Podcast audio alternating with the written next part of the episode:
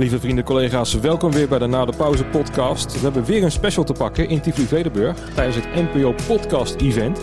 We hebben niks met de NPO te maken, dus daarom gaan we lekker op, uh, op één zitten zonder publiek. Want uh, ja, wat hebben die ermee te maken in feite? Maar uh, ja, podcasting, dat wordt een, een, ja, ook zelfs een event zelfs, een soort van festival. En ik zit hier met drie gasten. Met Dick Rietkerk, welkom. Doortje Hillema, en Sebastian Wong. Je hebt ook als laatste nog eventjes nog toegevoegd. Uh, Doortje, jij bent van de programmering POP, heb ik begrepen. Dat klopt. Klopt helemaal. Jij bent bedrijfsleider, Dick. Ja. Klopt ook. Altijd al geweest?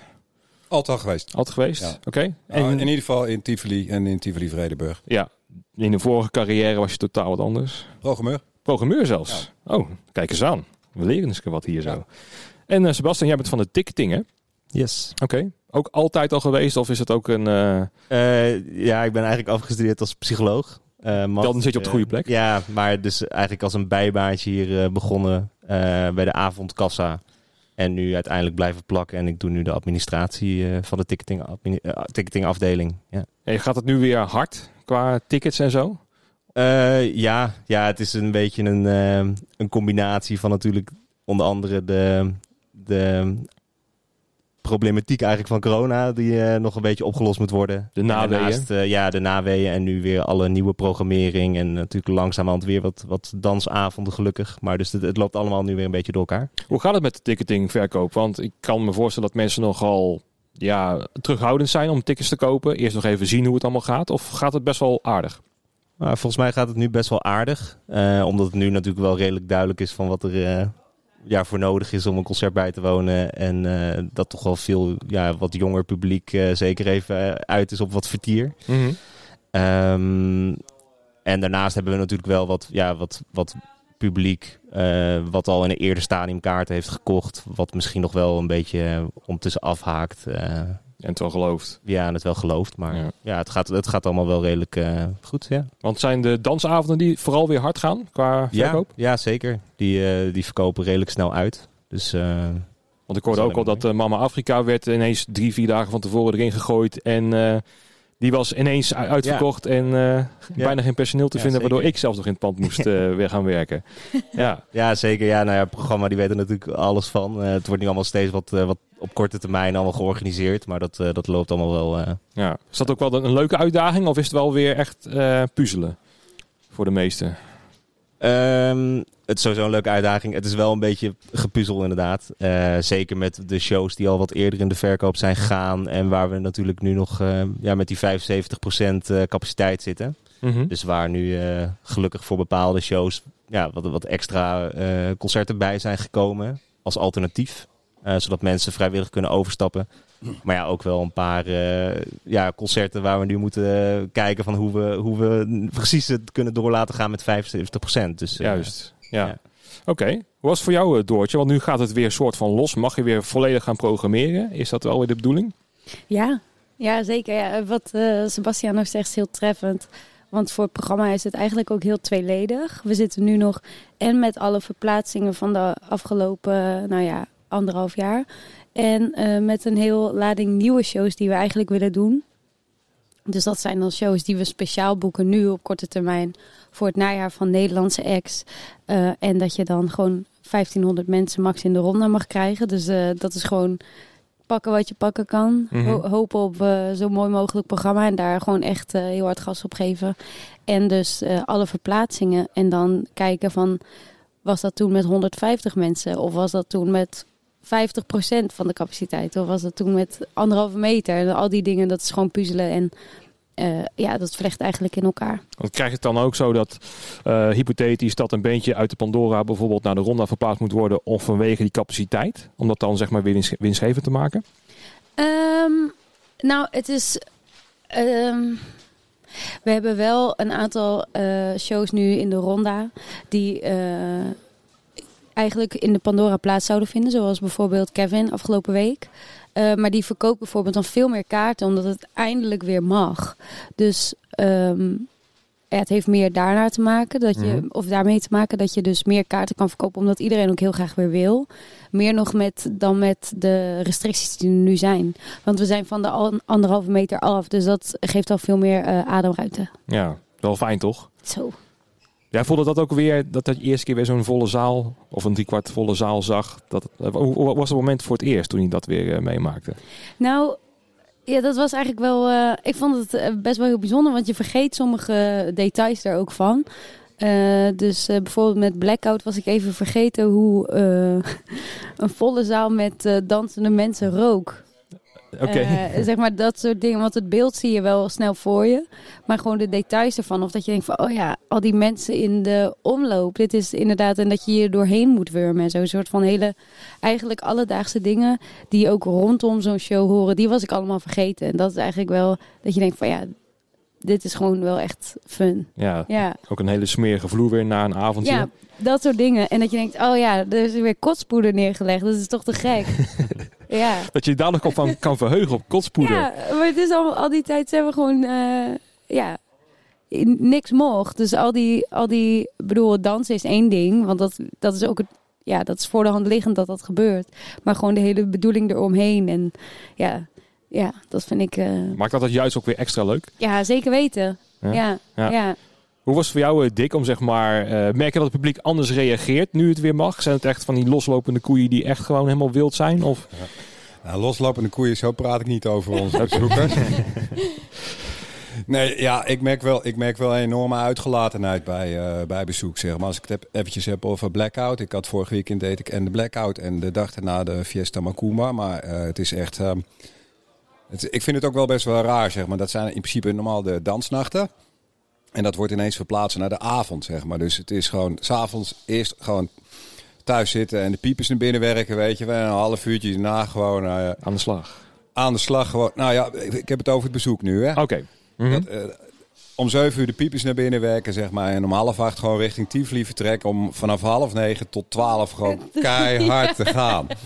En dan nog een keertje te kunnen uitslapen. ja. Ja, ja.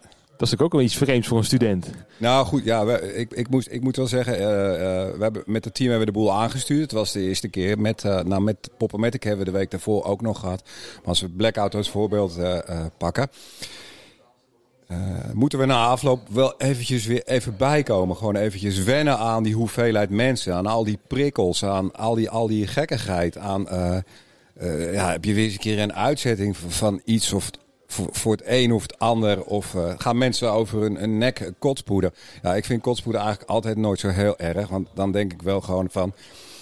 Ja, sommige bij sommige mensen is het dan slecht gegeten of zo. Maar bij andere mensen denk ik wel... Nou oké jongens, dan ga je in ieder geval vanavond wel lekker tot het gaatje. En dat is goed voor de bierverkoop. En dan heb je ook dat, dat is ook een beetje een meter, hè? Van hoe meer spoeien er moet worden, eh, hoe meer bier er wordt verkocht of niet. Hoe bedoel je? Nou, dat het gewoon een goed teken is, dat het dan eh, goed draait, ook voor de toko hier. Ja, nou ja, ja, dat ook, zeg maar. Maar dat, dat is dan het financiële aspect. Ik, ik, ik wil het eigenlijk meer vanuit de sfeerbeleving eventjes Ja. eh, pakken. Eh, is dat ik s'avonds hier gewoon sta te brieven. En dat ik echt mijn mensen gewoon met een heel blij gezicht gewoon weer eens een keer een vol rooster presenteer. En eh, vol met gekkigheid, zeg maar. En eh, dat je ook dan vertelt van, ja jongens, we zijn allemaal een heel klein beetje roestig. Maar we gaan er gewoon volop in, weet je. En dan zie je al die blije kopjes gewoon ook van het team. Die zie je dan staan en van, eh huppatee, kom maar op, weet je. Laat maar weer, laat maar weer, laat het maar weer gebeuren. Ja. En dat in combinatie met dan het bezoek, dat ook gewoon zo binnenkomt. En portiers die gewoon ook allemaal met een smile op hun gezicht staan om mensen te verwelkomen. Ja man, ik heb gewoon... Ik loop al twee weken met een groot glimlach op mijn gezicht en eh, ik ben heel blij. Ja. Het is natuurlijk, eh, er is wat voor te zeggen. We doen dat testen voor toegang. Dat is, eh, dat is natuurlijk een dingetje. Daarmee, da- da- daarmee zijn er ook een aantal mensen die niet kunnen komen. Dat vind ik in principe wel heel jammer. Maar goed, het is momenteel gewoon even niet anders. En eh, dit is wel de manier waarop we het in ieder geval kunnen doen. Eh, en dat de mensen wel bij elkaar kunnen komen. En dat die zaal weer kan lekker meuren naar bier en zweet. Ja. Nou ja, dat was voor ons toch ook over het algemeen dat we gewoon weer eigenlijk aan de slag wilden gaan. En wat de voorwaarden dan zijn. Of het dan eh, zeg maar met het testen voor toegang of wel met Field Lab of zo. Dan moet je maar eventjes, dat zijn dan andere voorwaarden. Maar als we maar meer dat gevoel weer terug kunnen krijgen of zo. Zeker. Nou, we kunnen, ja, uiteindelijk kan die culturele sector bijna geen kant op. Dus dit is de manier waarop we het gewoon wel voor elkaar kunnen krijgen, zeg maar. En ja, ik, Ja. Ben, ik ben wel heel blij dat we dat gedaan hebben. En dat we weer een keer een, eh, een, volle, eh, een volle ronde hebben, zeg maar. Met Kevin, met Kevin en die Animals of met... Ja. eh, Ik krijg weer kippenvel van, man. Kijk, lekker man. Ja. Ja. Ehm, ik had het een beetje slag om de arm, want ik heb al heel vaak gehoord, nou we mogen weer, maar daarna gaat er toch weer een restrictie plaatsvinden.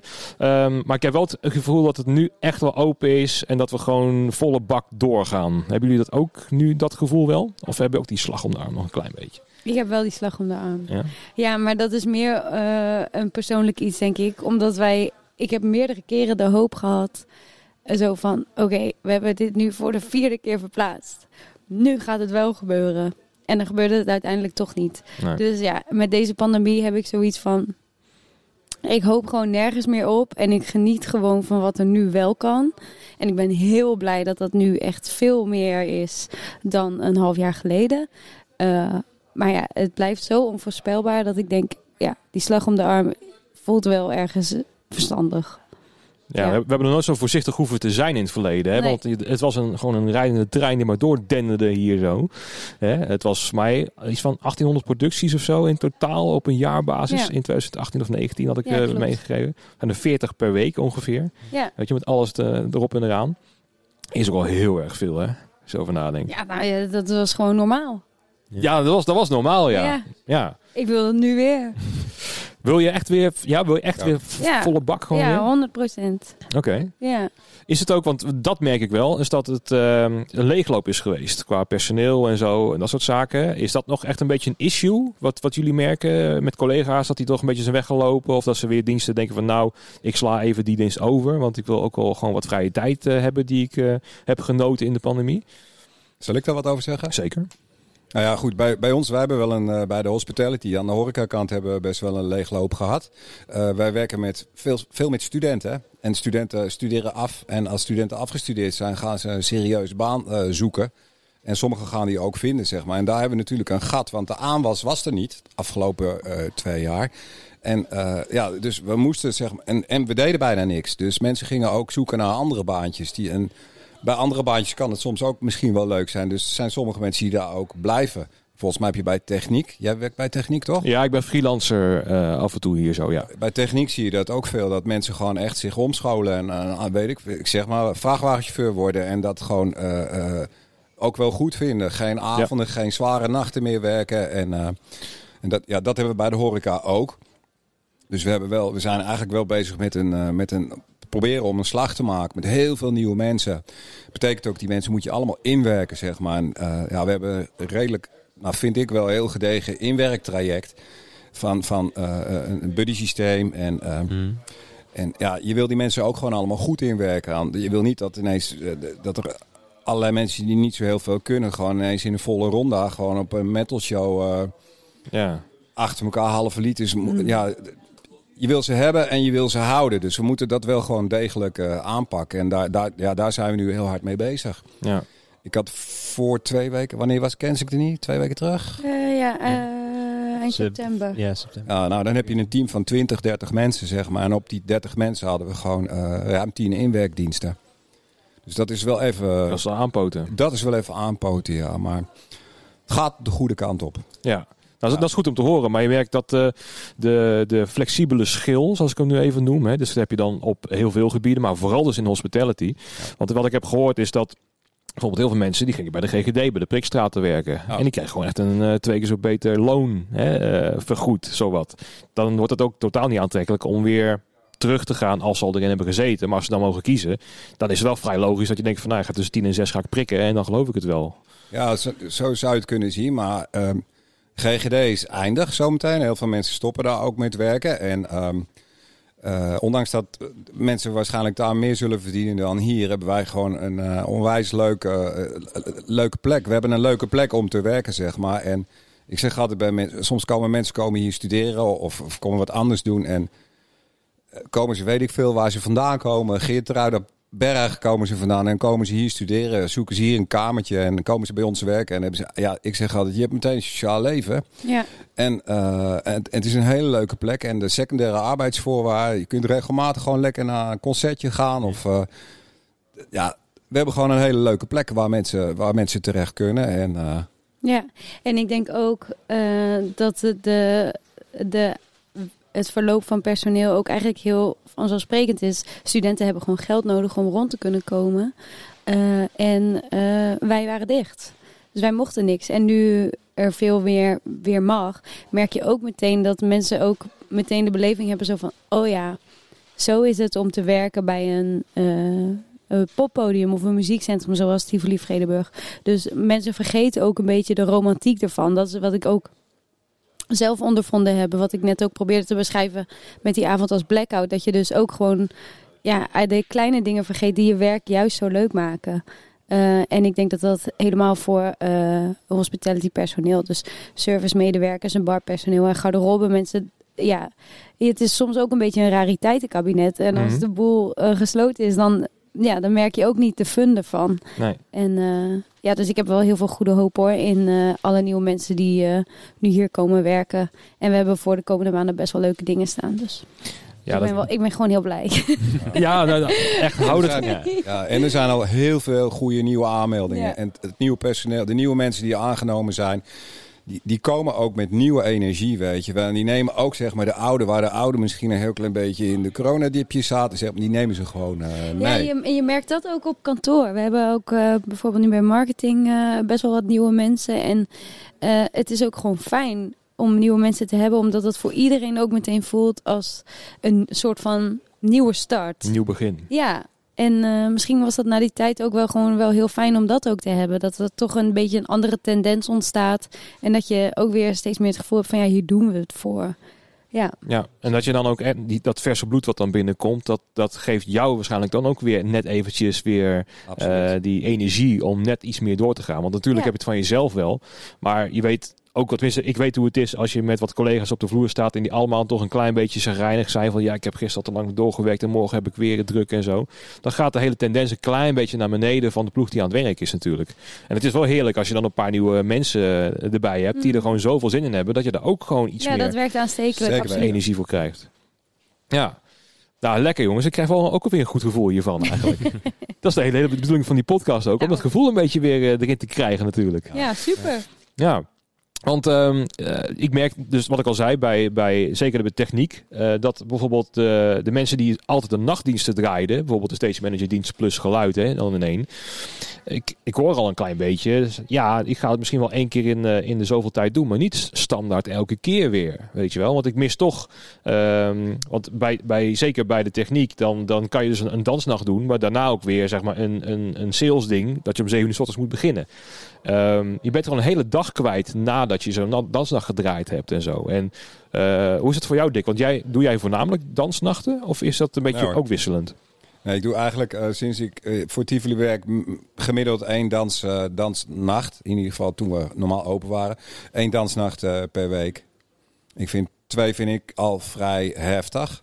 En, maar goed, ja, ik draai drie, vier diensten per week. En het zijn dan drie, vaak drie concerten of iets van die strekking. En dan en een dansavond nu, maar nacht normaal. Is het ook harder werken? Kost het meer energie? Of ehm, Nee, is het gewoon... Nee, ik vind de, de dynamiek, zeg maar, van de, de, ik vind de dynamiek vooral anders. Je bent bij een concert, is het gewoon heel veel mensen erin, kijken naar een show en daarna gaan ze er allemaal gewoon weer uit. Dus dan heb je echt van die piekmomenten. Op een dansnacht zijn die, worden die piekmomenten eigenlijk veel meer verdeeld. Want mensen komen ook geleidelijker binnen en eh, gaan geleidelijker naar huis. Er zitten wel wat piekmomenten in, maar ja, dat vind ik niet heel spannend. Maar ik vind het, doordat die dynamiek zo anders is op die dansnachten, ja, ik hou gewoon, daar hou ik gewoon van. En ook de veelzijdigheid hoor, want ik vind ook gewoon een goede show in, nou ja, in Ronda of in Pandora of zo, vind ik ook fantastisch. Maar de, de, de, de nachten, het is gewoon anders. En ik doe dit best wel lang. Vaak vragen mensen ook wel van, hoe hou je het vol? Nou, één is gewoon, ik slaap makkelijk. En eh, twee is gewoon, ik, het is te leuk. Ja, ja het, is ook, het is ook te leuk. En die afwisseling, dat maakt hem voor mij ook persoonlijk altijd hartstikke leuk. Want ik was hier vorige week zaterdag weer aan het werk. En dan heb ik een, een jazzdienstje gehad in de club. Nou ja, ik heb het minste met jazz eigenlijk. Maar ik was weer zo blij om erbij te zijn. En om gewoon, die, ook, er zijn hele vriendelijke, leuke mensen en zo. En je hebt gewoon al die collega's die je hier weer ziet. Dat maakt de dienst op zich niet meer zoveel uit die je draait. Het gaat veel meer om die cultuur met elkaar weer samen te werken. En gewoon met z'n allen weer gewoon te knallen en dat dienstje te draaien. Ja. Dat is eigenlijk veel belangrijker dan wat er op het podium eh, staat eh, te, te, ja, te spelen in feite. Dat is mijn er- eigen ervaring. Eh, eh, hoe is het voor jou, eh, Sebas? Want ehm ehm, jij zit bij ticketing, maar ga je ook wel eens echt de zalen in en ben je wel op de vloer af en toe wel bezig? Ja, nou ja, wel meer als een bezoeker natuurlijk. Mhm. Dus het is zeker wel zo dat ons, ons team ook regelmatig even gaat kijken van wat, wat we nou eigenlijk allemaal verkopen. En, Mhm. en ook dat we de, de bezoekers natuurlijk ook een beetje kunnen informeren en, en bijpraten over programma. Eh, want we hebben ook een, vooral naast eh, de administratieve taken en zorgen dat kaarten gekocht kunnen worden, hebben we natuurlijk ook wel een taak om eh, de bezoekers zo goed mogelijk te informeren. Dus eh, nee, het is zeker nu na anderhalf jaar is het gewoon heel prettig dat het gewoon aan de gang is. En dat, dat, dat je dat gewoon weer een beetje voelt. En dat je na afloop even met de bezoekers praat over ja, wat ze gezien hebben en zo. En, Mhm. Ja, zeker. Ik merkte wel, en ik heb ook namelijk zelf één of twee kaarten gekocht voor vandaag, omdat ik zelf wat podcast eh, dingen wil. Ja, ik bedoel, zit daar helemaal. Ik ben een podcaster geworden, dus dan hoor je ook zeg maar de, als bezoeker erbij te zijn. En ik merkte dat ik ook veel meer mailtjes kreeg. Eh, vanuit Tivoli. Met eh, Ja. extra informatie over de corona-toegang en over eh, ja, echt wel updates. Normaal gesproken krijg je dan maar één of twee menu uit, of drie of vier. Is dat ook een grote verandering geweest? Ja, we zijn zeker natuurlijk ook met onze marketingafdeling heel veel bezig geweest om te kijken met elke verandering. Ja, wa- wat, wat zijn er natuurlijk de spelregels om het allemaal goed te laten verlopen. Eh, dus nu hebben we inderdaad verschillende mails die dan eruit gaan. Dus naast inderdaad die before mail die je altijd kreeg met eh, een tijdschema en een beetje, een beetje loze informatie eigenlijk van, nou ja, er is een garderobe, dat soort dingen. Eh zitten er natuurlijk ook allemaal informatiemails bij. Nou ja, Voor Dick niet. Nee, nee, Wauw. nee. nee.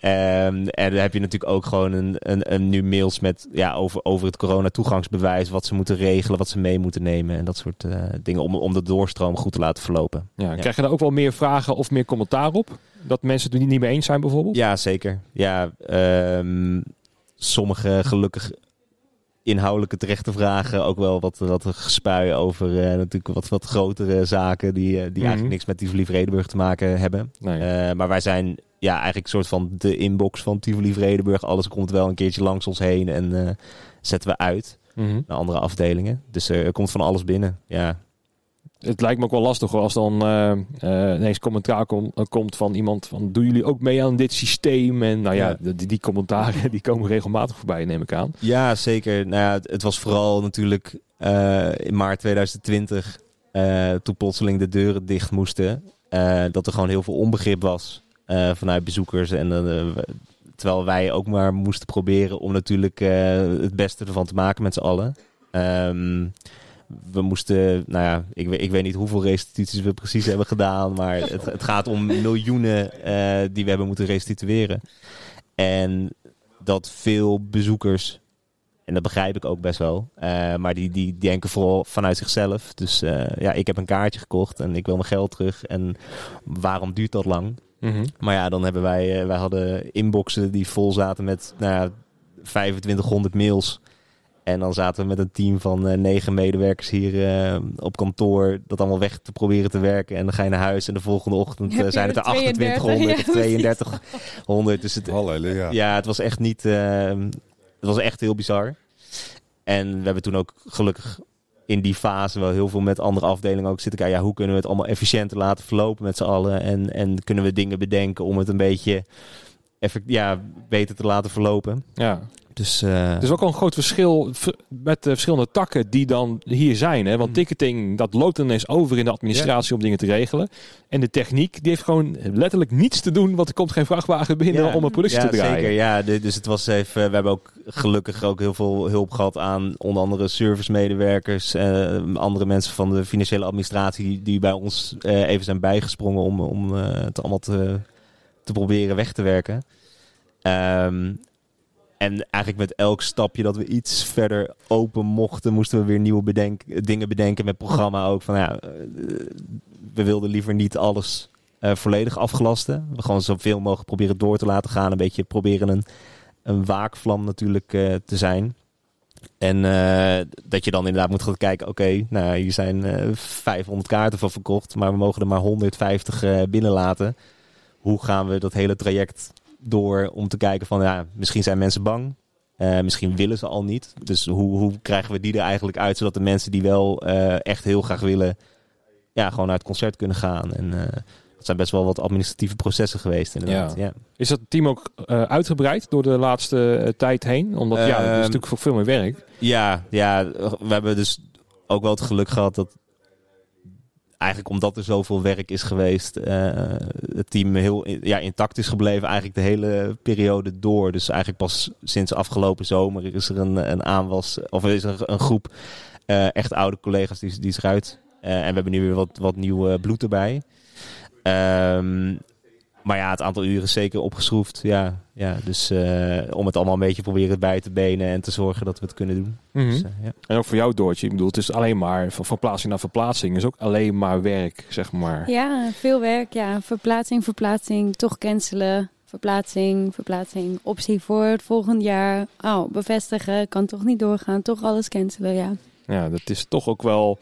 eh, kan demotiverend werken misschien ook wel. Of eh, viel dat wel mee? Ja, dat, ik, dacht, eh, ik dacht daar nog aan voordat we aan deze podcast begonnen. Ik dacht, vond ik het demotiverend? Nu denk ik van wel. Eh, maar op het moment viel het bij mij wel mee. Ehm, ik had het ook met mijn team, hebben we het er wel over gehad, dat gewoon de ene dag is de andere niet. Want het ene moment denk je, oh yes, we hebben weer een leuke act bevestigd voor 2021. En dit was dan vorig jaar. En dan geloof je er volledig in dat dat gaat gebeuren. Eh, en de dag daarna worden er vier hele leuke dingen verplaatst of gecanceld. En dan, ja, dan ben je gewoon wel mineur. Mhm. En eh, demotiverend, ja, het was. Mijn werk was gewoon heel anders. Want je bent gewoon alleen maar bezig met nieuwe data zoeken. Je programmeren of eh, contact hebben met productie en showvoorbereiding. Dat is gewoon ja, helemaal geschrapt eigenlijk. Dus eh, ja, mijn werk was gewoon een andere baan. En nu sinds een maand of zo denk ik, oh, dit is echt waar ik het voor deed of zo. Ik krijg mijn baan weer terug. Ehm, dus ja, het voelde ook gewoon als iets, of het voelt nog steeds als iets van ja, op een dag is het weer normaal. En daar wil ik me gewoon aan vasthouden. Ja. Ja, Wat ook voor jou, Dick. Ik kwam jou dus tegen toen ik met David van Brenk die podcast eh, aan het doen was. Toen was je voor mij alle systemen weer aan het doorspoelen volgens mij op, op eh. Park 6 en zo. Hè? Dat is normaal gesproken natuurlijk ook zo. Maar je moet ook heel ander werk gaan doen. Of valt het in de kern wel mee? Nou, zeker niet. zeker niet. Bij ons, eh, bij, bij ons aan de horeca hospitality kant lag het eigenlijk gewoon compleet stil. Dus ik ben toen we eh, drie weken in de lockdown eh, zaten, met teamleider gesproken. En toen zei ik, laat maar alsjeblieft wat doen. Want ik bedoel, ik, ik ben geen stilzitter. Ik heb weinig zitvlees. Dus laat me alsjeblieft wat doen. Ja, Het- nou, mijn werk heeft de afgelopen anderhalf jaar voornamelijk bestaan, of onder andere bestaan, zeg maar, uit eh, kraantjes spoelen tegen de legionella besmetting. Dus ik kan alle kraantjes in het pand nu feilloos vinden. En, eh, ik, en we gingen gewoon wat barretjes poetsen, weet je. Want als er dan een laagje stof op lag, dan gingen we dat gewoon weer doen. En ik heb dat, ik heb dat met name gedaan met... ehm, eh, we hebben hier een... een ehm, Hey Jeroen! Jeroen. Kijk, de directeur komt zelf even hier kijken. Nou, eh, sluit aan. Ik denk dat het een mooie wissel is. Ehm, ja, even voor de luisteraars. Ik had eerst eh, had ik Jeroen eh, gevraagd in de mail. En eh, die las in de mail wat, eh, wat later, wat natuurlijk kan gebeuren. Want die zat ook helemaal eh, vol met zijn inbox. Ga lekker, eh, neem plaats. Dankjewel, eh eh, Sebastian, voor je, voor je mooie verhaal. Sluit aan. Nou, boeken in je handen. De on-off. Ja, ik dacht het gaat over. eh, Trek die microfoon helemaal tot aan je... Vreet hem bijna op. ja, ik dacht inderdaad het gaat over het afgelopen jaar. En iemand vroeg net aan me van, heb je nog zo'n boek? Eh, toen dacht ik, neem er ook even jou mee. Heel goed. Nou, fantastisch. Ik heb hem al ontvangen zelfs. Dus eh, dat is... eh, ja. Toen dacht ik, nou, misschien moet ik, kan ik wel even voorlezen. Ja, heel goed. Nee, we waren even bezig met Dick, die dan in de hele rustige periode vooral met kraantjes bezig was om die door te spoelen. En zo, dat hij nieuwe taken heeft gekregen, die hij moest invullen. Maar dat was dus wel een, ja, een beetje een omschakelmoment om eh, van je normale werk van ja, bedrijfsleider tot aan, nou ja, dan maar opvullen met waar ik dan nuttig kan zijn. exact. Ja, Ja, oké. Nou goed, ja, die kra de kraantje heb ik gespoeld samen. We hebben hier een dagbesteding met eh, eh, een club mensen met een verstandelijke beperking. Dat, dat is een samenwerking die Tivoli Vredenburg heeft met Aanpoort. Aanpoort is een grote zorginstelling. En ik heb dat gedaan met hun. Dus met cliënten uit die club, zeg maar. Ik denk dat als ik met eh, een aantal normale eh, medewerkers van ons dat had gedaan, dan die waren waarschijnlijk na drie keer helemaal klaar mee geweest. Maar met die gasten is het echt gewoon iedere keer een feestje. En ze knokken erom om mee te kunnen. Dus het is, uh, het is echt... Uh, ook weer iets nieuws, nieuwe beleving, maar toch leuk. weer... Om ook weer je energie weer te krijgen natuurlijk, hè? Exact, ja. ja, ja. Nou, goed, als ik, als ik hardop zou zeggen van hoe ik die coronaperiode doorgekomen ben, is het met name heeft dat ook wel te maken met de, de, de, het plezier en de energie die die mensen mij daarin uh, gaven. Ja. Dus ik heb hun er doorheen getrokken, maar hun mij uh, ook. Dus zie je eigenlijk dat, dat het kernwoord wel energie is, hè? Absoluut. Over het algemeen. Ja. En uh, dat was altijd normaal voor ons om dat te voelen en zo. Maar als het dan ineens weg is, ja. Dat, dat is ook confronterend geweest. Tenminste ook voor mij. Maar dat, ja, dat... Dan loop je hier gewoon in een heel leeg pand. Dan is het gewoon echt gewoon een stapel bakstenen en verder is het niks. Ja. Nou, ik wist toch wel over, uh, weer over die podcast uh, te spreken. Ik was op Park 6 en het was gewoon totaal leeg inderdaad. En dat was zo'n rare gewaarwording. Want ik was ineens gewoon de act die daar aan het podcasten was. was het enige evenement ja. wat er soort van was. ja. Dat was zo raar. En dan zijn ineens blij, blij om mensen mij te zien of zo. Toen denk ik, ja, ik ben ook maar iemand uh, extern die hier gewoon een podcast kan opnemen. Maar het is toch leuk dat mensen blij zijn om jou te zien. Ja, dat maak ik ook niet zo heel vaak. Ik, ik ben altijd blij als ik mensen mee. zie. En ik word nog blijer als ik hier meer mensen zie. Ja, ja. absoluut. Jeroen, hoe zit het met jouw energie vandaag? Is dat, uh, is dat uh, lekker om hier weer rond te lopen? Een hoop mensen uh, weer te zien en podcastjes te zien en zo? Ja, ik ben met het goede been naar bed gestapt. En ik loop... Ja, ik loop eigenlijk vrolijk door het pand heen. Het, uh, uh, het leeft aan alle kanten. Uh, een soort van toekomst van het hybride evenement. Waar Doortje, we hadden het er net al even ja. over. Het is wel een mooi experiment zo, dit festival hier vandaag. Ja, het is nu weer een week of twee, drie open of zo. We hebben het net over de energie die je dan weer voelt. merk je ook die kentering dat het weer omgaat naar het oude normaal? Of zelfs gewoon een doorstart, hè, een nieuwe start van het pand?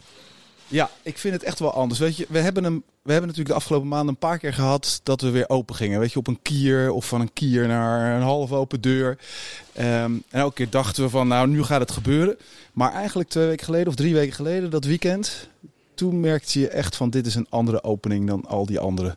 Opeens, ja. hè, we konden lopen en we konden weer dansen en het pand dat stampte en klopte en leefde aan alle kanten. Ik heb het wel echt ervaren nu als... Uh, als een andere tijd die nu aanbreekt. Ja, dat, dat voelt ook al zo. En we hebben nog, tenminste Doortje en ik hebben een beetje nog de handrem erop van, oh, laat, hè, laat het niet weer fout gaan. Want het is toch een beetje die slag om de arm die je dan hebt. Heb jij dat ook? Of heb je wel zoiets, nou nu gaan we gewoon volledige bak en we, we gaan gewoon weer. Ja, het is elke keer, omdat we het ook hebben meegemaakt, het is elke keer met een handrem erop. En je, in je achterhoofd hou je er rekening mee. Nu ook weer, hè. Mm -hmm. sinds een paar dagen gaan dan de besmettingscijfers weer wat omhoog toch heb ik het idee dat uh, we wel echt in een andere fase zitten natuurlijk gewoon. Omdat de vaccinatiegraad gewoon hoog is. En als dit niet lukt, weet je, dan wat dan nog wel? Dus de samenleving zal linksom of rechtsom ermee moeten leven. En dat merk ik eigenlijk gewoon ook uh, in, nou ja, in alle contacten met uh, de politiek en met de ministeries. Dit, dit, dit gaat nou niet meer dit gaat nou niet meer terug. Maar goed, nee. als het, um, als zeg nooit nooit, een maar... variant bijkomt of als het echt misgaat, dan moet je toch ook weer rekening houden uh, met het. Uh, ja, met, uh, met dat met, met worst dat case. We toch weer, weer terug moeten. Ja, nou, ik ben er toch wat minder bang voor. omdat ik, ja, nou ja, ik heb zelf een bedrijf, zoals je misschien weet. Hè. Um, voor mij was het zo, oké, okay, of we moeten stil liggen en we krijgen steun. Of de steun vervalt en we moeten weer open. En als we dus nu zien dat de steun komt te vervallen, betekent dat voor mij automatisch dat we weer open moeten om weer gewoon te kunnen verdienen, om het zo maar te zeggen. Dus dat geeft mij weer juist weer een beetje die houvast van die steun is weg. Dus ja, nu is er geen excuus meer in feite. Of ben ik een beetje kort de bocht als ik dan zo denk? Nou, het is een afgeleide redenering die je, die je hebt. Je, uh, die, die steun is weg omdat er veel vertrouwen nu is dat, uh, dat we open kunnen uh, blijven. Of dat de samenleving weer aangaat. Um, maar die, die steun zal onmiddellijk weer terugkeren. Zeker voor de culturensector. Daar heb ik een rotsvast vertrouwen in. Als we onverhoopt weer dichtgaan. Um, dus op zich zegt de steun denk ik niet zoveel over of het straks weer gebeurt of niet gebeurt. Maar ik ben net zoals jij, ik ben gewoon positief uh, gestemd dat uh, we nu in een fase komen waarin we gewoon leren leven met het. Uh, met, het, met, met, de, met de pandemie. En ook leren leven met de risico's en de gevolgen ervan. Hoe erg die en verdrietig die soms ook, ook zijn. En Ja. dat het niet meer helemaal teruggaat naar lockdown. Ik had vooral ehm, dat ik niet eh, voelde dat, ik, dat we werden serieus genomen door de verschillende overheden, hè, gemeentes en dat soort zaken de afgelopen anderhalf jaar. Uh, je hebt natuurlijk daar kort op gezeten hè, met heel veel overleggen. Zelfs nog met een soort van taskforce, volgens mij. Zeg ik dat goed? Ja. Um, om daarmee bezig te zijn. Wat merkte jij aan de andere kant? Werd, werd de sector serieus genomen? Of, want uh, uiteindelijk was het heel veel gepraat, gepraat, gepraat, maar weinig actie. Um, hoe was dat voor jou om daar, want je hebt wel eens ook een andere taak gekregen in deze pandemie, om juist te gaan strijden voor wie je bent en wat je in godesnaam doet, zeg maar, met de Tivoli Vredenburg. Ja. Ja, ik heb inderdaad een deel van de tijd, daarvoor ben ik mijn collega's heel dankbaar, hm. ben ik... Uh, uh, ben ik eigenlijk naar Den Haag getogen, zitting genomen inderdaad in die taskforce en veel onderhandeld en gepraat. Uh, um, en geanalyseerd en gerekend aan de, uh, over de, de schade en de gevolgen van, uh, van corona voor de cultuursector. Ja, weet je, het is een tijd geweest van ups en downs. En uh, als, ik hem, als ik hem terugkijk, zeg maar, door mijn oogharen heen gezien, dan vind ik wel dat de cultuursector en ook de muzieksector gehoord is. In de zin van dat er uh, een van de weinige sectoren is waarin echt steun is gekomen. Veel meer dan anderen. Misschien wel een van de een van de enige sectoren, weet je, waarvan werd gezegd van dit vinden we zo belangrijk, dit missen we, dit moeten we overeind houden. Ja. Dus bovenop die algemene steunmaatregelen die iedereen heeft gekregen. En soms vergeten we dat wel eens, maar aan die kant zijn we echt gesteund door, uh, door de overheid en door de gemeente. En staan wij ook nog, nu nog overeind. En zullen we ook overeind blijven staan. Uh, wat ik wel echt onnavolgbaar vind, en ik denk dat daar ook je gevoel uh, soms een beetje vandaan komt, dat is het heropeningsbeleid. Wat Um, ja, wat soms gewoon niet goed meer te begrijpen was. Maar ook daarin, uh, weet je, als ik het boek soms weer even nakijk en kijk naar die periode in het voorjaar of in het najaar, toen was de cultuursector nog als een van de weinige sectoren open voor betrekkelijk weinig mensen. En waren heel veel, uh, heel veel andere sectoren waren dicht. De horeca was dicht. En daarna is dat weer omgeslagen. Weet je, het zijn ook periodes geweest waarbij je ja, soms even moet wachten en soms eerder open bent. Ik denk met wat afstand, weet je, het moet geen wedstrijd tussen sectoren worden. Het is gewoon, ja, met elkaar zit je in hetzelfde schuitje en ga er maar aan staan als, uh, als, als regering om dat op een goede manier te managen. Misschien ben ik nu te mild, maar het is ook zonde. Nee, nou, het is managing at scale hè, voor, uh, voor de regering. Hè, die moeten gaan kijken, oké, okay, wat is wel horeca, wel evenementen niet. Gewoon eigenlijk heel sec gezegd, voelt ja. het een beetje zo. Hè? Gewoon echt grote categorieën. Ja, evenement even niet. Even geen grote groepen. Klaar gewoon. Ja, het was een stapeling van risico's. En uh, en ze hebben soms een lijn getrokken die wij niet leuk vonden. Of dan weer een andere sector niet leuk vonden. Dat ze zeiden van, nou ja, er zijn nu winkels open. Er zijn nou uh, scholen weer open. Nou, nu even nog niet de evenementenbranche. Um, je kan wel zeggen, dat neem ik ze wel echt kwalijk. Er, zijn, er is wetenschappelijk onderzoek gedaan. Er is echt veel uitgezocht. Met de Field Labs.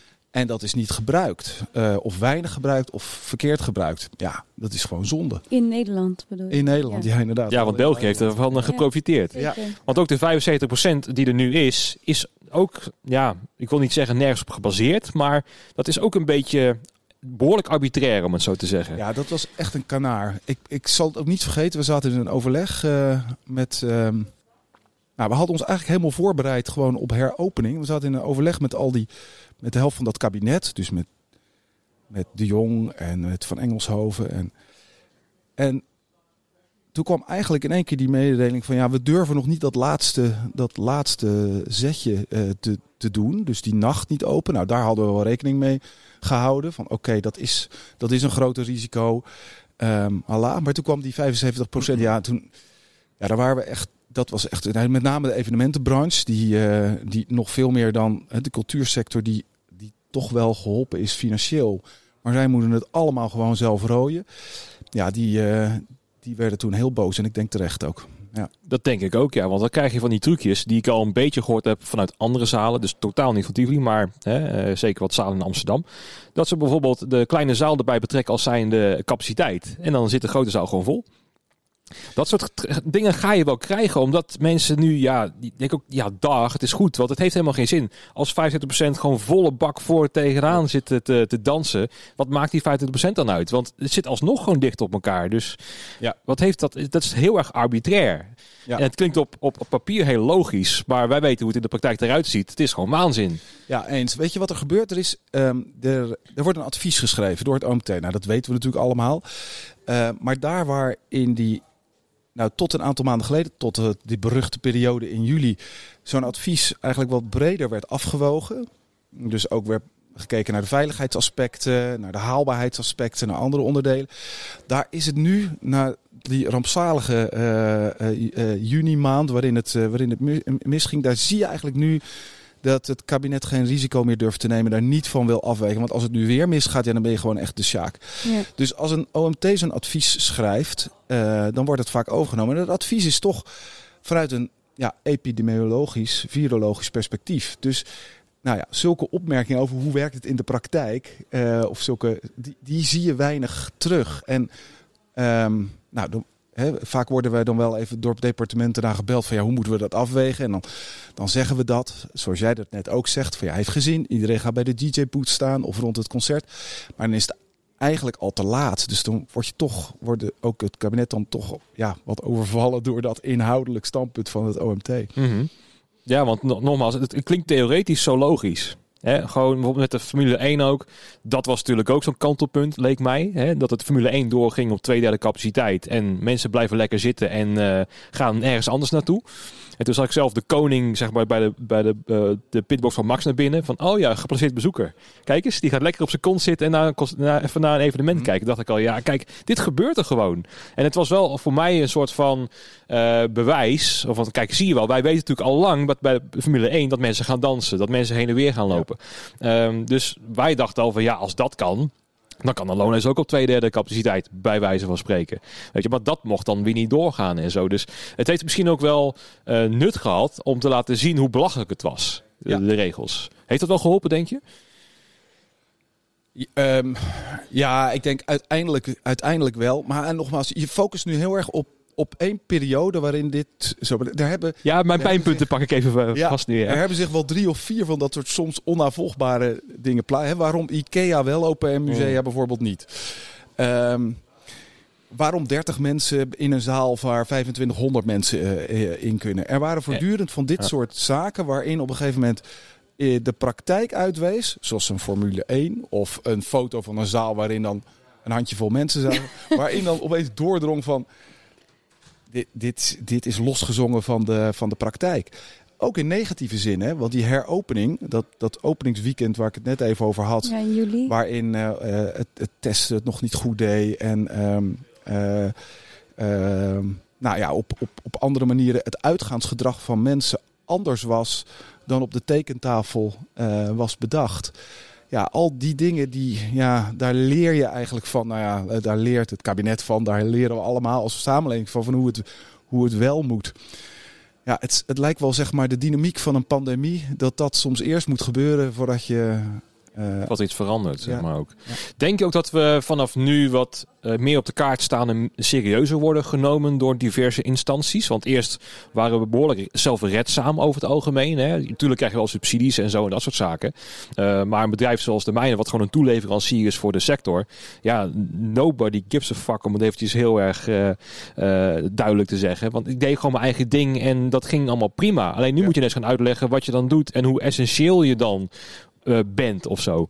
Ja. Mijn voorbeeld was dan eh, dat wij eh vuren in muziekinstrumenten. En wij hebben dan ook bijvoorbeeld voor de, eh, de winnaar van het Songfestival in Ahoy hebben wij geleverd. Dus wij hebben letterlijk, kijk eens, dit is wat wij doen. Dit is wat wij, waar wij voor bestaan. En die voorbeelden heb je af en toe nodig om te laten zien, ook aan familie of zo. Van ja, muziekinstrumenten. Ja, dan maar even niet. Weet je wel, jammer dan. Want het is sowieso een beetje een rare business waar je in zit. Dat is lastig uit te leggen. Denk je dat het vanaf nu wel wat duidelijker is, ook voor nou ja, bijvoorbeeld gemeentes of zo? Wat, wat de functie is van bijvoorbeeld een Tivoli Vredenburg? Ja, ik, ik denk het wel. Maar goed, mijn mening is daarin ook... een beetje eh, gekleurd natuurlijk. eh, wissel ik net goed in voor jullie. Het is zeg maar de observaties. Natuurlijk ook wel hoe serieus je genomen wordt aan de, aan de, aan de onderhandelingstafels. Maar Eh, de, ik vind de media hierin wel een, wel een goede graadmeter. Ik denk dat we in de coronatijd allemaal aan de lijf hebben ondervonden wat het is om te missen waarvoor je eigenlijk werkt. Namelijk dat concert waar je heen gaat of met elkaar uitgaan.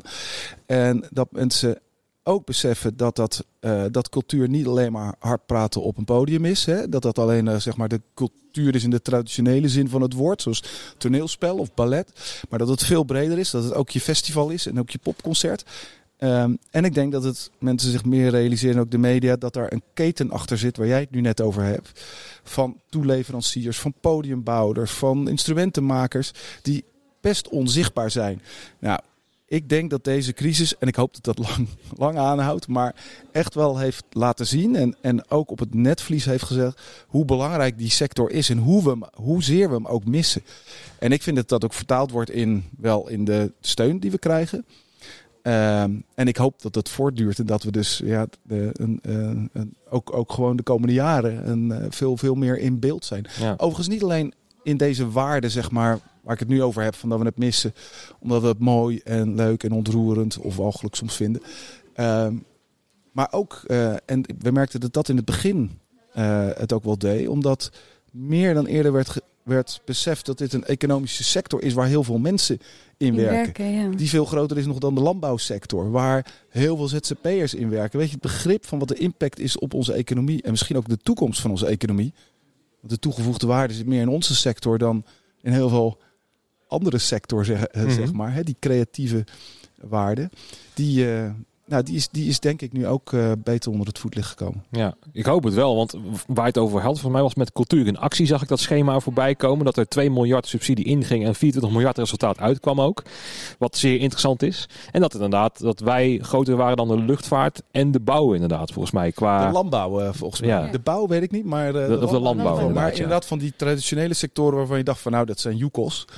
Eh, ja. we werden toen veel met de luchtvaart vergeleken, omdat de luchtvaart ook geholpen werd. Net als er waren drie sectoren in het begin: de luchtvaart, de cultuur en de, eh, de tuinbouw, geloof ik. Of, eh, ja, landbouw moest ook stil liggen inderdaad. Ja. Ja. Al die bloemen die, zeg maar, die de shredder Ja. in gingen. Maar uiteindelijk heeft de cultuur vooral het geefgeld gekregen. Dus KLM is ook alweer overeind gehouden de luchtveld met, met, leen, met leengeld. Met, ehm, waar ook best wel grote eh, rentes over moeten worden betaald. Dus het wordt soms ook allemaal op een hoop gegooid en gezegd van kijk, de luchtvaart wordt gerecht en de cultuur niet. Nou, dat is volgens mij echt niet het geval. Dat Nee. is, eh, Maar het zijn ook de bedragen die rondgingen natuurlijk. Hè? Want nu krijgen we zoveel miljard en wij kregen maar een schamele paar honderd miljoen, om het zo maar te zeggen. Terwijl je dan inderdaad, als je die cijfers naast elkaar zet gewoon, en dan niet gaat verdiepen wat die cijfers nou betekenen, Ja. dan krijg je dat vertekende beeld natuurlijk. Ja. Ja. ja. Ja, dus nou ja, je hoort het. Ik ben dus als je erop terug, ik ben daar wel, eh, ik, ik, ik zie daarin wel een kentering in positieve, in positieve zin. En eh Ja. moeten we vasthouden. Hoe is dat intern gegaan? Want ik merkte ook al eh, voordat deze podcast begonnen was, dat die dynamiek tussen alle mensen hier, dat jullie kennen elkaar persoonlijk en zo. Is dat ook allemaal versterkt in die tussentijd? Dat je toch met elkaar echt gaat zitten, oké, hoe gaan we dit nou weer aanpakken? Is die band ook wat, wat sterker geworden binnen de mensen die bij Tivoli werken? Nou, ik eh, denk, eh, want ja, ehm, ik denk binnen programma zeker. En eh, eigenlijk was het vanaf het begin zo, we moesten alle programma cancelen. We waren eigenlijk een beetje allemaal van ons apropos. En daardoor is de marketingafdeling en de corporate afdeling veel dichter naar programma komen te, te of dichter bij het programma komen te staan. Want marketing was eigenlijk de afdeling die dacht: we moeten een online podium beginnen. We moeten dit doen. We moeten op Twitch. We moeten Ja, gewoon dansnacht- streaming. ja, precies. We moeten dansnachten geven via Zoom. Ehm, en eh, ik merkte dat dat mij persoonlijk ook heel erg motiveerde om, om te, verder te kijken dan enkel eh, dingen te bedenken waar je concertkaarten voor moet kopen. De traditionele manier van Precies, precies. Dus organiseren. ja, en dat, ja, dus wat dat betreft hebben we dat zeker overgehouden aan corona. Dat, eh, dat we ook gewoon nu heel veel nieuwe vormen hebben van, van, van Tivoli Vredenburg. Dus lang niet meer alleen offline, maar ook eh, online. En in de toekomst ook hybride, zoals vandaag dan ook een voorbeeld van is. Dat is eigenlijk het eerste grote ding wat we dan eh, ja, in een soort kruisbestuiving doen. En ik denk dat dat heel erg de toekomst is. En ja, ik ben wel echt zelf heel erg van mening dat dat zeker ook komt door corona. Omdat je gewoon als team echt de ruimte hebt gehad, omdat er niks meer mocht, dat je ineens alle ruimte hebt om nieuwe dingen te bedenken. Wees maar En- creatief. Precies. Ja. En eh, kijken wat werkt en wat blijft plakken. En eh, gelukkig hebben wij daar ook als marketing- en programmateam alle ruimte voor gekregen. Eh, en wat eigenlijk wel zijn vrucht heeft afgeworpen. Dus daar ben ik heel blij om. Maar wat wel heel jammer is, dat is dan de andere kant ervan. Het contact met bijvoorbeeld bedrijfsleiding of productie is als programma die tijd gewoon, dat is zo lang stil geweest, want er mocht niks. Dus dat is wel heel jammer. Je merkt ook gewoon dat je ja, je collega's mist en zelfs mails over tourmanagers mist of eh, Hmm. eh, gewoon heen en weer sparren over bepaalde budgetten of zo. Dat, dus ja, die afstand was een tijdje lang wel heel groot. Maar nu we weer mogen, dan is het echt als een soort van klittenband zitten we allemaal weer aan elkaar en eh, gaat de trein weer helemaal aan. Ja. Dus het is wel heel fijn dat dat voor mijn gevoel alles behalve stroef is gegaan. Ja, tuurlijk, het is gewoon weer een machine die aan moet. Maar het gemoed is gewoon echt heel goed. Dus ja, dat is eigenlijk heel fijn. Want het Ja. hele, hele hybride gebeuren, eh, wat ik ook al ehm, eh, zag gebeuren, dat er misschien bijvoorbeeld permanente camera's in de ronda komen te hangen. En dat een eh, bezoeker die dan zeg maar bij wijze van spreken niet wil gevaccineerd worden of zo, die we toch de show wil zien, dat je het misschien online kan bekijken. Of je hebt je been gebroken met het uh, met. Hè? Ehm, dat je die zo kan, kan bekijken. Ehm, is dat ook iets wat over is gebleven, wat je terug gaat zien, denk je, in de zalen? Of is dat iets wat, nou, we zijn weer open en we gaan gewoon weer knallen en die hele streamingdienst, dat geloven we allemaal wel? Nou, ik denk wel dat er mogelijkheid is om dat in de toekomst inderdaad ook zo te ontwikkelen. Wat ik nu merk is dat we heel erg veel ook focussen op programma nu, wat mag, en het publiek weer binnenkrijgen en mensen weer verwelkomen in ons pand en de hele, gewoon dat mensen ook weer de reuring krijgen en ook weer de drang krijgen om veel, veel langs te komen en eindelijk weer een keer te dansen, ook al is het vroeg pieken nu. Uh, maar ja, je merkt gewoon dat dat gewoon heel erg prioriteit heeft. En iedereen heeft daar zo naar verlangd. Um, maar tegelijkertijd is het ook zo dat we nu gewoon zelf als Tivoli Vredenburg ook podcasts maken. En we doen bijvoorbeeld met de artiesten die er komen spelen... nemen we live sessies op. Um, en die zetten we dan online. Um, en bijvoorbeeld... Vorige week hadden we een avond in uh, samenwerking met het HKU... En dat heet dan het podium van de toekomst. En dan kunnen we dus ook experimenteren met een ander soort hybride event. Dus dan konden alle bezoekers dan uh, via een app uh, sturen op uh, Insomnio wat ze zouden spelen. Dus dan krijg je ook gewoon een interactieve show. En al dat soort dingen zijn echt ontstaan door, ja, door corona. Dus ik verwacht zeker wel dat we op grote schaal in de ronda ook wel shows gaan streamen. Maar nu hebben we het heel erg soort van experimenteren. En wat is de toegevoegde waarde? En waar is de extra ruimte voor beleving? En al die grote dingen. En dat online tickets kopen, ja, dat is eigenlijk hetzelfde, alleen dan op een beeldscherm. Mhm. En wij krijgen heel erg de kans. En we willen ook heel erg die ruimte nemen om te kijken van... maar wacht even, hoe kunnen we nieuwe dingen proberen... Uh, die ergens anders misschien minder makkelijk zouden kunnen. Ja. Want voor mij, bijvoorbeeld voor bij Le Guess Who, dat is natuurlijk zeer internationaal. Uh, er komt heel veel publiek ook internationaal, voor mij het overgrote deel, dacht ik. Hè. Dan is het juist interessant als je dan iets in de grote zaal of in de ronde hebt staan, om dat online te zetten en daar digitale of tickets kan voor, voor verkopen. Want daar zal waarschijnlijk een groot animo over zijn. Dat diegene uit Mexico, die normaal gesproken hier zou komen om te bezoeken, die nu denkt, nou, ik wacht even af en ik ga liever gewoon een, een online ticket kopen. Um, zit dat ook al in de, in de, in de pijpleiding of is dat ook iets wat wat een goed idee is voor mij, maar dat het totaal niet uitvoerbaar is. Ja, wat Doortje zegt, illustreert denk ik wel mooi van hoe, hoe we met die, uh, met die digitalisering omgaan. Het is eigenlijk een zoektocht geweest de afgelopen periode naar wat werkt en wat niet werkt. En um, dat is niet altijd of heel vaak niet gewoon een camera zetten op het concert, maar dat zoeken naar een verhaal. Een verhaal waarin uh, iets bijzonders gebeurt wat je niet live meemaakt of wat een uh, wat, wat, wat een andere waarde heeft. En dat kan zijn door. Uh, ik zie ondertussen beweging omheen. Nee, Dick gaat zijn dingetje doen. Nee, we gaan lekker verder. Uh, Dick.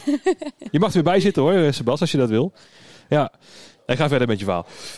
Um, en bij ons, maar je ziet het ook, ook elders. Uh, dat is met vallen en opstaan ge gebeurd. Ook uh, kijken van wat nou, wat nou wel werkt en wat nou. Dankjewel, Dick. Eriksen. Hoort erbij, hè? Nee, doe je ding. wat werkt en wat, uh, wat niet werkt. En nou ja, jij gaf er net al, uh, net al een paar illustraties van. En dat, dat verhaal, dat kan, um, dat, dat kan zijn door, uh, door, uh, door voorafgaand aan een popconcert bijvoorbeeld een verhaal te vertellen. En dat kan zo het streamen van het concert zijn. Dat streamen van het concert, dat hangt heel erg af van het genre of dat interessant is. We hebben gezien dat dat in de jazz bijvoorbeeld bij de klassiek beter werkt dan bij de pop. Waar je toch naast elkaar schouder aan schouder, zwetend, stompend, dansend wil staan. Maar bij de pop kan je het weer op een andere manier doen. Um, en als je een heel uniek evenement in huis hebt, zoals Le Cassou, ik weet eigenlijk niet, weet jij misschien door, of ze veel streamen daar. Ik verwacht van wel. Als je iets heel unieks hebt, of unieke concerten, dan is het streamen juist weer wel interessant inderdaad om een internationaal publiek, te, publiek te brengen. Nou, al die dingen is eigenlijk een leerproces. We hebben er veel in geïnvesteerd nu ook. Niet alleen om spullen te maken, maar ook om te kijken. Uh, zoals inderdaad dat, dat innovatieve project waar jij, net aan, uh, waar jij het net aan hebt over hebt. Om te kijken, nou ja, om, om dat de komende tijd verder, uh, verder te brengen. En dat zal er ook nog wel één zijn die de cultuursector als geheel gewoon echt ook nog wel verder neemt. Sommigen doen het heel goed. Mm -hmm. Bijvoorbeeld uh, ITA, het Internationaal Toneelgezelschap. Um, heeft er gewoon volgens mij ook echt wel vette winsten ook nog opgemaakt. Ja, en bij sommigen is het echt uh, is het aanrommelen en komt het niet van de grond. Nee. Ik denk dat wij het nog, uh, ik denk dat wij, dat, dat wij het eigenlijk wel goed doen en goed op weg zijn. Ik hoop Veel het. publiek het afgelopen jaar. Uh, mm -hmm. ik geloof tot nu toe 120.000 kijkers mm -hmm. dit, dit jaar. Dus er komt best wel wat op af. Dat is flink hoor, ja. moet ik zeggen. Ja. Ja, dat is wel leuk. Want uh, um, ja, ik was dus bij Hedon. De, had ik een special ja. hiervoor zo. En uh, daar merk je dat de ticketing nog heel erg um, stagneerde, om het zo maar te zeggen. Het was nog heel erg afwachtend van, nou gaan we dit wel doen en zo. En, maar wat ik dan hier wel een beetje merk, is dat ook wel concerten relatief snel uitverkopen en zo. En om weer terug te gaan voor mij naar het Blackout in Mama Afrika. Dat was voor mij vrij snel uitverkocht, dacht ja, ik. Hè? Dus nou, ja. Dat is toch wel lekker om dat uh, voor elkaar te krijgen. Hè? Dat je dat weer voelt dat er weer gewoon iets uitverkocht is tot aan de maxcapaciteit die er is. Apart gezien van 30 man dan natuurlijk, want dat raakt mm. relatief snel uitverkocht. Ja. Maar... Ja, jij, jij ziet dat goed, uh, Sebastian. Uh, van wat nou uh, snel gaan en wat niet snel, snel gaan. Ja, we, we hadden het er net natuurlijk al eventjes over. Um, dat, dat zeker nu die, die korte, pro ja, korte programmering, dus eigenlijk de, de concerten die nu echt... Nou, Corey Henry, uh, 24 oktober. Ja, daar mag ik instrumenten voor leveren, nou, dus ik ben heel blij mee. nou ja, dus echt uh, binnen drie weken is er een concert. En daar is gewoon nu best wel veel animo voor, omdat ja, iedereen is op zoek. Nou, de, de wereld is langzaam natuurlijk weer een beetje aan het opengaan, maar iedereen is op zoek naar, ja, wat kan ik nu even snel uh, gaan inplannen in plaats van oh, over anderhalf jaar is een, is een tof concert. Dus, ja. Um... En trouwens, want nu is Corey Henry, dat is een Amerikaan. Mm -hmm. Dat is toch vrij bijzonder dat dat ook al nu in 2021 al op gang komt. Want ik had ja, verwacht zeker. dat gaat alles naar op de lange baan uh, geschoven worden. Maar ja. zelfs dat wordt nu op korte termijn nu geprogrammeerd. Was, had jij daar ook iets mee te maken met Corey Henry of is dat geen pop? Nee, nee dat is geen pop. Uh, maar ik heb wel binnenkort... Uh ook een, een, Amerikaanse artiest. Die zijn, al, uh, die zijn dan al in Europa. Um, en dat maakt het gewoon veel makkelijker. Merk je ook dat daar nu een, uh, iets anders uh, speelt? Want ik heb namelijk de rijders van uh, Le heb ik allemaal doorgenomen. En dan zag ik bij de allereerste al dat nu dat er wordt geëist van een band dat iedereen in het pand gevaccineerd moet zijn. Ook de technici en zo. Terwijl dat helemaal niet kan eisen van een zaal. Want je bent gewoon gebonden aan de wetgeving van de Nederlandse regering in feite. Um, uh, hoe, hoe gaat dat? Kan je dan ook zeggen van ja, dan kunnen we je niet boeken, want dat kan je niet eisen? Of hoe zijn die onderhandelingen? Nou, als jij de rijder hebt, dan is het al geboekt. Uh, maar ja, kijk, dat soort dingen. Het is ook gewoon bij dat soort dingen echt maatwerk. Kijk, um, als jij zo. Wij hebben gewoon de boel, en dat durf ik met volle overtuiging te zeggen, echt goed op orde.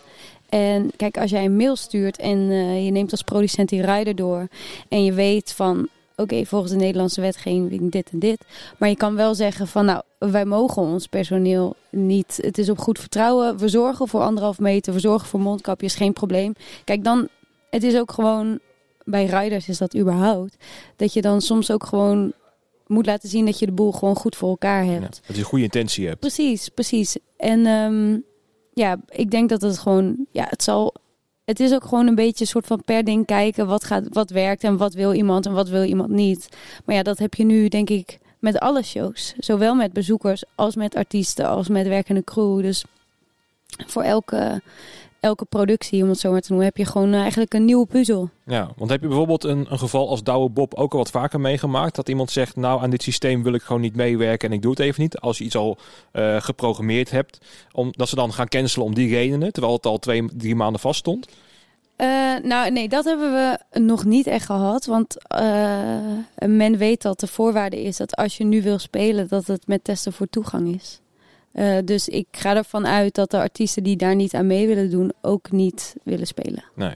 Dus dat is vrij Met duidelijk. corona, met coronabewijs Ja, precies. Ja. Dus Ja. vaccineren Precies. of testen of Ja. eh, zo. Ja, want Ja. er was natuurlijk een duidelijk voorbeeld van Douwe Bob. Die zei van nou, ik, ik ging naar de bioscoop en toen moest ik hem laten zien. En eh, nou, zo wil ik zeg maar niet leven. Dus wil ik ook niet zo gaan optreden. Ja. Maar dat kan dus weer een nieuwe voorwaarde wo- worden die eh Ben stellen. Ik heb altijd het, het ene voorbeeld hier in dit pand. Dat de zanger van de Smiths, die wilde dat het hele pand vegetarisch werd Ja, volgens mij. ook Hè? Ja. Hè, van hoe ver kan je dat, die eisen kan je die stellen en hoe, eh, in hoeverre worden die gehonoreerd? Nou ja, bij het, het vegetarische vlees, volgens mij, ja, ik werkte hier toen, dus zijn we daarin meegegaan. Mhm. Eh, en bij eh, de coronapas gaan we daar niet in mee. En eh, we- het, het is hun goed recht hoor, om dat te vinden. Ik respecteer dat ook gewoon kan. En ik snap ook eh, de argumenten. Maar wij zeggen hier van ja, we vinden de veiligheid van de bezoekers en van de artiesten vinden we, vinden we zo belangrijk. Ehm, en we vinden in het land dat er een aantal regels zijn afgesproken waar we ons aan, aan willen houden. Eh, omdat het een zootje wordt anders. Dat we hebben gezegd van nou, wij gaan, we, we doen hier aan mee. Tijdelijke maatregel. Het is niet leuk. We vinden het niet fijn. We hopen dat het snel klaar is. Maar tot die tijd eh, verwachten we van iedereen die hier komt, eh, komt werken, verwachten we dat ze gevaccineerd of hersteld of, Ja.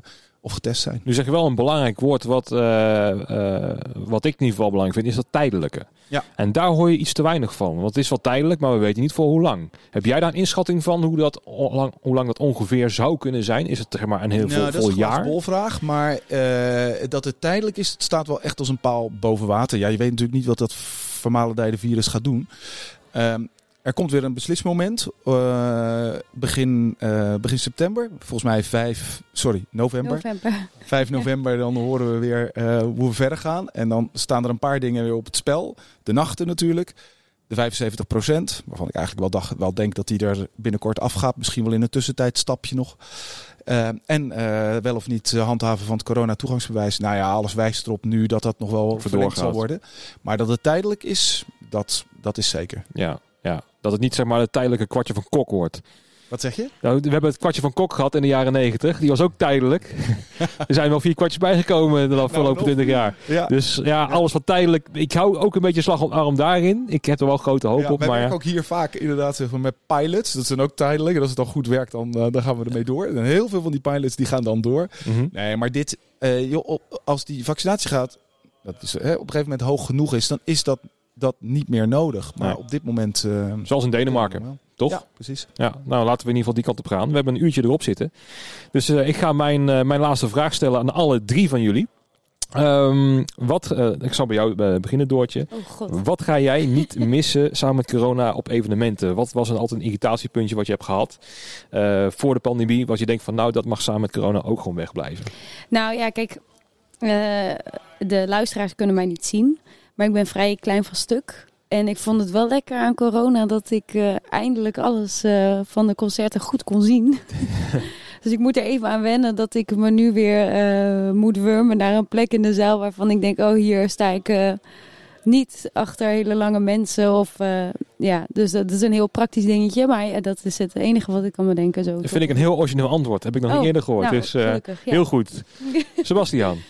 Eh, ja, lastig. Ik, ik betrek het toch even op, op werk dan. Ehm, dat we zijn altijd echt een, een extreme machine geweest van eh, nou, show erin, eh concert. en Echt altijd- doorknallen, Ja, ja. doorknallen, heel ver in de, in de toekomst. En wat ik nu wel heel prettig vind, is dat wij ook als afdeling ticketing en informatie, wij zijn wat dichter op de andere afdelingen gegroeid. De anderen zijn ook weer wat dichter op ons gekomen. Dus juist omdat we met z'n allen even dat, dat heden moesten pakken eigenlijk. En eh, heel ja, innovatief bezig moesten met nou, hoe gaan we al die problemen oplossen. Dus ehm, dat zijn ook zeker wel dingen die we nu ook ja, nu weer in de toekomst mee gaan nemen. Dus dat we, dat we steeds flexibeler weer worden om, om ja, te kijken van hoe, hoe kunnen we op, straks ook op nieuwe uitdagingen in, inspelen. Dus Ja. dat, eh, ja. Oké. Nou, helemaal goed. Jeroen. Ja, dat is een mooi antwoord van Sebas. Daar zat ik ook op de broeden, maar dan ga ik Mhm. naar een ander antwoord. ja, maar wat je inderdaad ziet dan, eh, doordat je, ja, doordat je gewoon onder druk gewoon eh, weer met elkaar tot zoveel, nou ja, nieuwe ideeën eh, en, en, enorme creativiteit is los, losgekomen. En het leukste vind ik nog wel dat we nu met grote groep ook, omdat er arbeidsmarkttekorten zijn, ook elkaars werk zitten te doen. Dus volgens mij heb jij net gescand, Doortje. Dat En, klopt. eh, Eigenlijk hoop ik dat het ook wel een beetje zo blijft. ja, hè? Ik, ja, ik we dat gewoon echt, eh, erin houden? Dat vind ik Maar dan wil ik eigenlijk ook wel in techniek gewoon een keer Ja. eh, weer werken. Oh ja, dat, ik wil je wel een keertje als theecent meenemen. Dat wil ik wel een keertje Moet je doen. wel bij een kleine cursus geven, maar... eh, Oh ja, nee, dat doe ik graag, want ik Ja, miste... dat is echt leuk. Ja. Ja, want ik was zelfs bij Mama Afrika zeg maar, nog bezig zeg maar, om af te breken. En toen miste ik er eentje. Dus eh, Ja. ik zal je app als ik je nodig heb. ja, maar Dat het is is, best een goed idee, ja, Ja. het is zo goed gewoon om even te, nou ja, even te ruiken en te voelen en te zien hoe het bij, eh, bij anderen werkt. Ja. Zeker. Maar dat is dus eigenlijk wat je, iets wat je wil meenemen. Jij vroeg naar wat je je niet Ja, wat, wat je niet gaat, gaat missen inderdaad. Wat was altijd een dingetje waar je dacht van nou, poeh. Oh ja, dat ook weg- ADE staat weer voor de deur. Ja. Nu, daar moest ik eh, aan, aan denken. Ik ben best wel een eh, liefhebber van elektronische muziek. Maar het speelt zich natuurlijk altijd of heel veel in de nachten af. En nu wordt de ADE, ja, het is natuurlijk, de nacht is ook magisch hoor, in heel veel opzichten. Je wilt het ook niet missen. Maar dat we nu heel veel van dit soort concerten op de avond hebben, vind ik eigenlijk best wel tof. Ik ga er nou naar veel meer dan normaal. Ja, en zoals gezegd, je, slaapt dan een keertje uit gewoon. Hè? Dat je gewoon, nou, eh, je slaapt. Dat is al. ja, dat is al Ja. überhaupt wel wat, ja. ja. Want ga je naar het ADE toe eh, Jazeker. volgende week? Ja, Oké. Ja, op donderdag naar Solomon. Die geeft een extra concert. Ehm, vrijdag naar Kulsch, volgens mij. En dan zaterdag iets, eh, iets eh, dat de hele dag duurt. Ja, het is wel het Amsterdam Dance Event. Ik, nou, ik moet wel wat leveren en ik kom nu wel weer personeel tekort. Dus eh, ik zit nou eh, met mijn handen in het haar. En misschien is het ook wel een bekende, hè, het personeel eh, tekort. Dus ik zit er ook mee. Eh, nee, ik moet zelf gaan leveren. Eh, zelfs, ik moet nog gaan bijspringen, omdat normaal gesproken is dat een, bijvoorbeeld eh, onze collega of eh, bedrijf DJ Gear. Nou, die doet dan DJ-spullen. En het is voornamelijk DJ's.